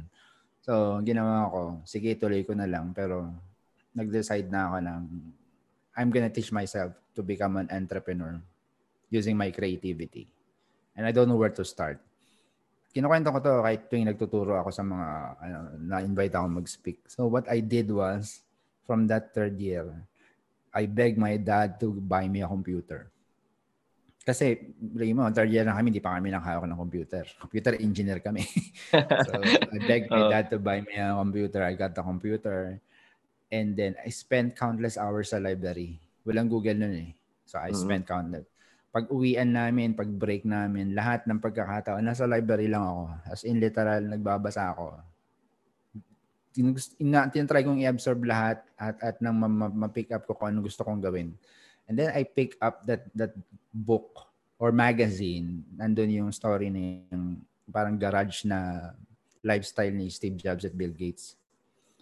Then I I tried to find a book about Bill Gates. Paano niya binuo yung Microsoft. And then I bought another book about Steve Jobs. And then I bought another book ng about Microsoft pa rin pero sulat ng mga kaaway ng Microsoft, yung mga galit sa Microsoft, mga umalis. Hmm. Hmm and then that really shaped my my my thinking. Nakita ko paano nila ginawa against all odds. So, the first naging ang naging major change sa buhay ko noon, nagtayo ako ng organization. Yung mga hmm. mga drastic pinagagawa ko nung college. Nagtayo ako ng organ ang gagawin ng organization. Fourth year na kami noon. Uh, papunta na kami ng fifth year pa lang. Gagawin ng organization. Nung fifth year kami, tuturuan niya lang yung fourth year ng HTML, Photoshop, Flash, web mm-hmm. design, mm-hmm. lahat. Mm-hmm. For free. Ang rule lang, pag graduate namin, sila na yung fifth year, tuturuan naman nila yung fourth year. Yun yung organization na tinayo ko. Why I did that? Kasi the more I learn, alam ko, hindi ko ito mapapractice. Hindi ako ma-hire. The best practice for me is to teach. So para nag-set up ako ng mini school sa loob ng campus namin. And what I did back then, hanap ako ng mga internet cafe na patay, patay na oras sa umaga. Sabi ko, pupunuin ko to, bigyan mo ako ng discount. Punuin ko internet cafe. Doon ko tinuturuan yung mga estudyante sa internet cafe. Wala akong tinatanggap maski ising ko. La ang binabayaran ng estudyante yung bayad sa internet cafe. Kasi mura na eh. Na, biro mo, wala naman pupunta sa internet cafe niya ng oras na pero pinuno ko. Eh, di may kita siya. Kahit kalahati lang yung bayad. Eh. Uh, And, and then after after that, pag graduate ko, alam ko na naman, hindi na naman ako ma-hire. Wala akong experience eh. I literally crossed the road. Sa tapat ng school namin, merong smaller school. Mm-hmm. Tinawid ko yon Pero la- lahat ng ginawa ko na yun because of those books, ng tatlo na yun. Nag, nag, kaya ako nagtayo ng organization, na-inspire ako dong yung founding spirit ni Steve Jobs at Bill Gates no, from scratch. Naalala kaya mo yung pangalan ng ano, ng book and magazine? Ah, uh, I have it somewhere. Sige, basta sasend ko sa'yo. Pero, yeah, okay. sige, uh, sige. Yun nga ang mali ko, hindi ko na itago yun eh. Pero I, I really know na yun talaga nag-drive sa akin. Lipat ako, tawid lang ako. Sabi ko dun sa campus, uh, kabila, uh, design and the internet is gonna be big. You need me here to teach that. Yun yung sinabi ko. Kasi nabasa ko yun, ginawa ni Steve Jobs yun eh. Mm. Sinabi niya, nag-apply siya sa Atari. Hindi ako aalis dito hanggang di mo ako in-hire. Ginawa ni Steve Jobs yan eh. Makulit talaga siya noon. Talagang tinawagan niya, eh, tinawagan na pinuntahan. Hinay siya. Hinay, yun. So, yung mga ganun. Bata pa siya noon eh. Konti. Pinikap ko konti-konti at ginamit ko sa sa buhay ko. Hmm. So, nagkapag habang na nabagtuturo ako, nag-start na ako mag-pick up ng freelance work. Tapos, after two years ko nagtuturo, nakapag-set up na ako ng company sa Pilipinas. Because of those books nung, nung college ako. But I think kung hindi ko na-pick up yung book na yun, nag-give up na lang ako. Pero the, the thing about that is, ginapang ko pa rin yung last two years na engineering ko noon. And that was masters na parang major subjects eh. Na, naiyan ako pa naman na i uh, naigapang ko pa naman. And the first application of my, my entrepreneurial spirit, I have a friend from the ComSci department alam niya, galing-galing ko na sa mga ginagawa ko. Sabi niya, eh, ganda nun. Crush ko yun nung college ako. Eh. So, binobola-bola ako. Remember, tulungan mo naman ako sa project ko. Yung project niya, computer-aided design, Flash. Alam mo ba yung Flash nung araw? Ah, yeah. Oo. Oh, oh. Computer-aided design, yung mga, mga questions, sasagutan, may interaction. So, ginawa ko.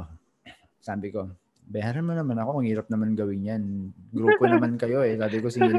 Hindi binayaran ako. Uh-huh. Tapos, pagbalik niya sa, sa, sa classroom nila, nalaman ng lahat ng kaklase niya nagpagawa. So, nagpagawa niya tayo? I created seven projects nung graduating ako, doing my thesis hmm. also. I created seven projects for ComSci department. Hindi mm-hmm. nila alam. Same lang yung code. Hinabago ko lang yung interface. interface. tapos, tapos, I charged them $3,000, 3,000 pesos. So, ang yaman-yaman ko nung gumraduate ako, meron akong parang 24,000 pesos cash sa, yeah. sa bulsa ko nun when I graduated. So, yun. Okay. I, when I remember the book, I will, I will let you know. Okay, sure, sure. Sure. Para lang, kinuwento ko lang ganun para makita, yun talaga yung impact ng book. Hindi, yung context eh. Uh, hindi ko nagawa context. yun hindi ko na pick up yung books na yun. Mm. Yun yung turning point, no? Yeah. Na, ano. And then sa entrepreneurial journey mo rin naman, ano, tsaka mga personal na mga pinaggagawa mo sa buhay. Meron ka bang ano, particular story about your failure na ginawa ka talagang much better person? I think um, marami on a personal level pero on an entrepreneurial level I think ang ang failure ko doon is um, early on, na-overwhelm ako sa ano sa pagmamanage ng finance. So, so merong stage na nag-negative. And that was really very like nerve-wracking for me during that time.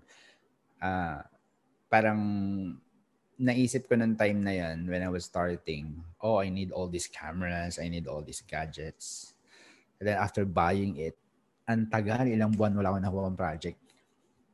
So, alam mo so that's that, that's why nag, nag, nag negative ang ang finances ko na naisip ko nun sana nag-buy na lang muna ako once I get sure projects. Parang pinrioritize ko na punuin yung ano ko, yung ito, puro ko puro ID ang kita, puro puro camera yan. Pinuno ko muna 'yon. So, 'yun yung sa sa akin, yung failures ko na notable. so ano Pero, magiging ano? Huh? Man, ano magiging advice mo dun sa mga beginner at nagsisimula pa lang? I think um, dalawang bagay lang eh. Plan tsaka focus. You know, once you mm-hmm. get to plan, you figure out what you want to do, focus on that no matter what. Pinakamahirap ang focus sa mga taong creative na katulad ko. Kasi for us creatives, appealing lahat ng bagay.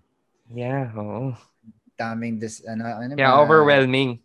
Uh, ang ganda nito, gawin ko to, ang ganda nito, gawin ko to. Uy, ito na yung trend, gawin ko to. So yung yung yung focus ng isang creative person is sobrang hirap. So for a new entrepreneur, you plan. You, what do you really want to do? Kasi you have an average, we have an average of 60 years sa buhay natin, di ba? I plan to do this in the next 20 years. Mag-focus ka. You keep doing that in the next 20 years. Imposibleng walang mangyari sa buhay mo. Mm. Imposible hindi kayo yumaman. Imposible after 20 years, kung ano ka nang nagsimula kayong ka pa din, kalokohan yun. Mm. Pag nag-focus ka, di ba? Kunyari, ako magbubuti. Kunyari lang, no? Gusto ko akong mm. pinaka maging malupit na magbubuti sa buong Asya. Posible yun. Pag nilagay mo yung focus mo doon na meron kang sariling style sa ginagawa mo sa pagbobote, hindi ka na lang naging magbobote, pero naging talagang naging artist ka sa mga kinuha mong bote. Nagkaroon ka ng patented way of cleaning bottles. Kasi mm-hmm. magbobote ka lang. Pero mm-hmm. tinarget mo mag pinakamalapit na magbobote. 20 years mong ginagawa yun, hindi pwedeng hindi mangyari yun. Pero kung wala kang focus, I don't think mangyayari. Yan na, nasabi mo nga, ano, kailangan may plano ka at focus. Meron ka ba mga ano, um, starter kit? Ano ba yung mga starter kit para dun sa mga beginner? Or tools, particular tools? Uh, kasi iba't iba kasi ang direction na kinukuha ng ano eh, ng ng mga entrepreneur. So for oh, me, person. ang pinaka, based on my experience lang, tinuturo ko rin sa mga estudyante ko. Sobrang, lalo na pag creative ka, sobrang halaga na lagi kami dalang ballpen at saka notebook na maliit. As in, apakalit na bagay nun. Sabi, okay. sabi ko laging meron ka nun. Kasi, tapos hindi ko, hindi ni-discourage ko mga estudyante ko na magte-take notes using the phone. Mm-hmm. Kasi sabi ko, literally, what your brain is remembering is your thumb is moving.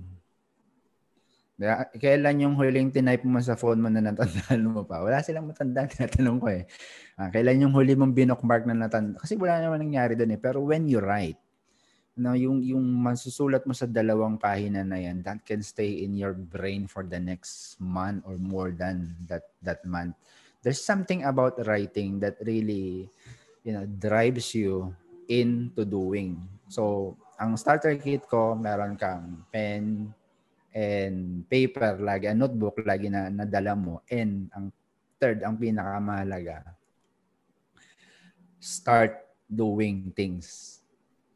Kasi we have a lot of people in this world na ang dami-daming idea. Minsan nagde-debate ang tao sa ganda ng idea. But no one is doing anything about those ideas. So, kahit ang ganda-ganda ng idea mo, mag-start ka sa LSE, yung mga mini-mentor ko, ang dami nilang, gusto kong maging entrepreneur, sir, kaya lang, trabaho pa ako eh. So, ang tanong ko sa kanila, uh, ano yung ginagawa mo ngayon para maging entrepreneur ka? Eh, sir, busy nga sa trabaho eh. Ilang oras ka manood ng TV? Nangingiti na yan.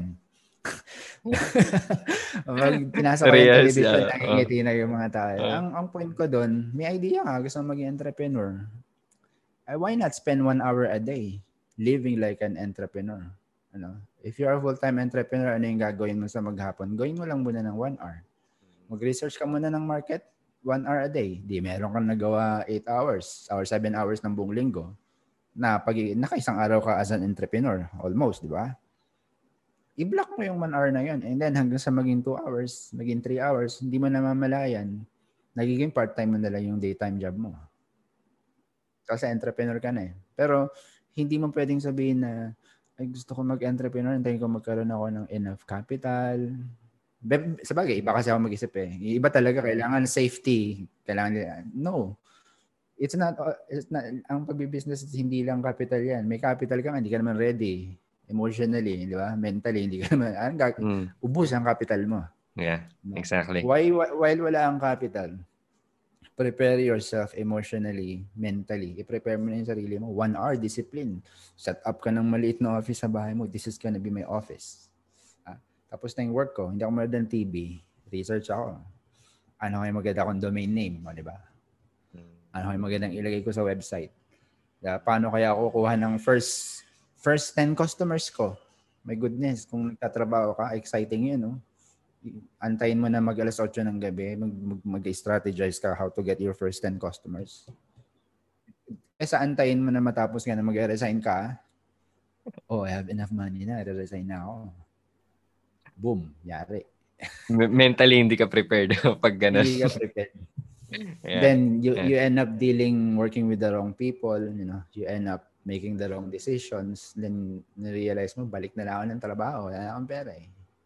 So, if once nakita mo yung idea mo, do something. Pinakamaliit na pwede mong bagay na gawin. Kung if it would require you to read a book, para yung idea mo maging totoo, eh, read a book. At least you read a book, di ba?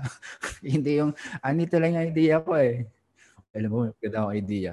Lagi kong tinatanong, kaya pambasag daw ako eh. Hindi na sila nagsabi sa akin eh. May magandang idea, Bert eh. O, ano gagawin mo? Sabi ko. hindi na hindi na tuloy nila sinasabi sa iyo ngayon. uh, hindi, kasi hindi ako interesado sa idea mo. Alam mo yon Implement mo, no? Oo, oh, yun. Kahit hindi mo mabuo yan ngayon, pero the very first oh. step, meron ka dapat gawin para yung idea mo mm. one step closer na to being a reality. So, oh. yun. Kasi lahat naman ng ginagawa natin, nag-start yun sa prototype eh. No? Basta kailangan simulan mo lang.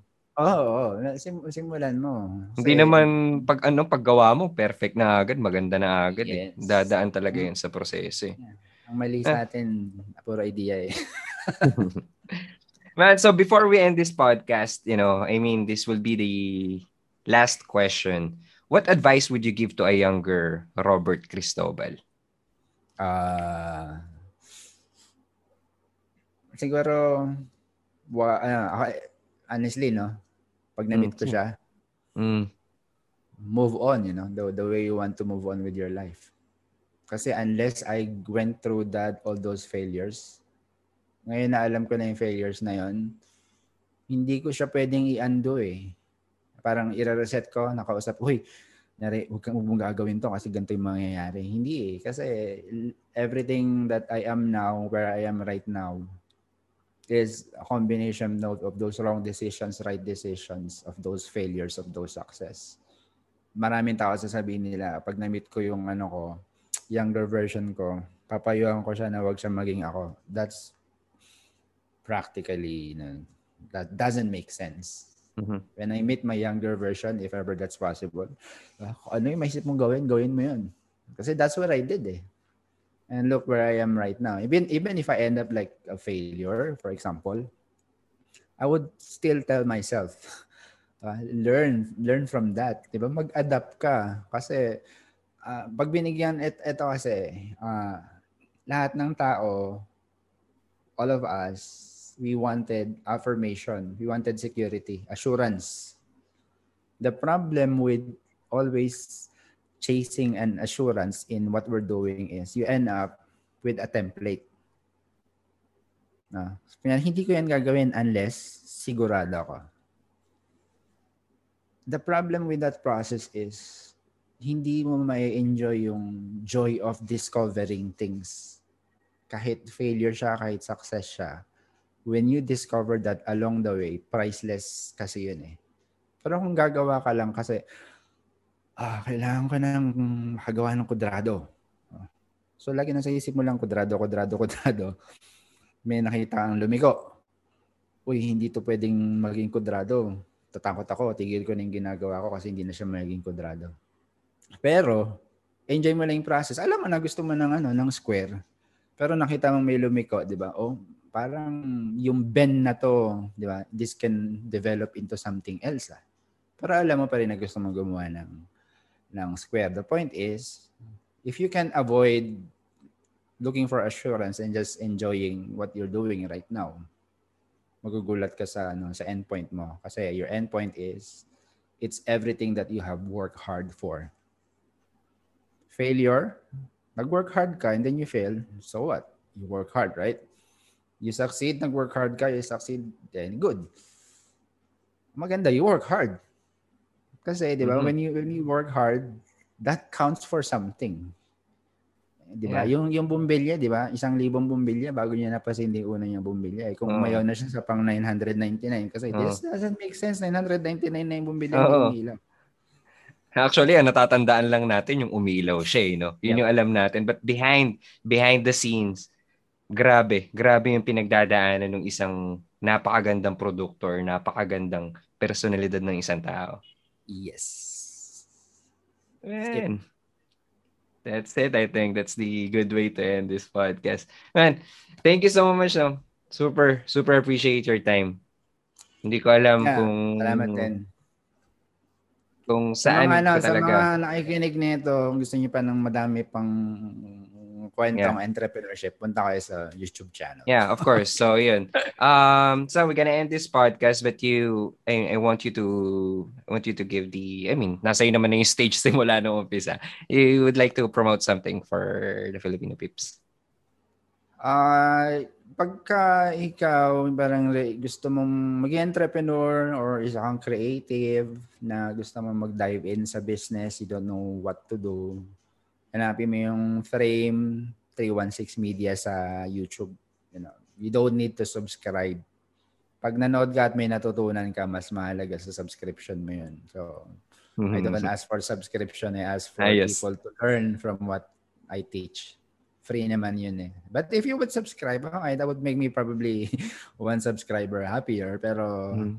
yeah, as long as you learn, yun lang.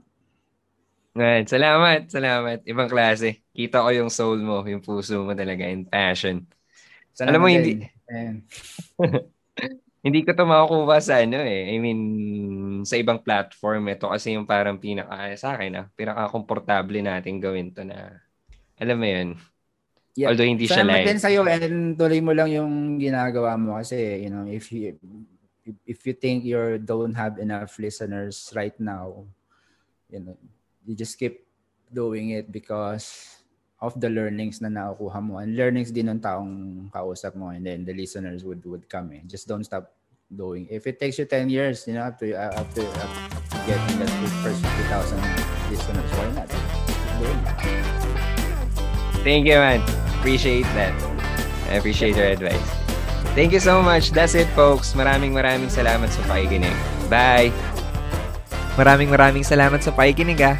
Sana nag-enjoy kayo at may napulot na aral. Kung may mga suggestions kayong guest or kahit ano na ikagaganda nitong podcast, please let me know. Maraming maraming salamat ulit. Hanggang sa mali. Au revoir!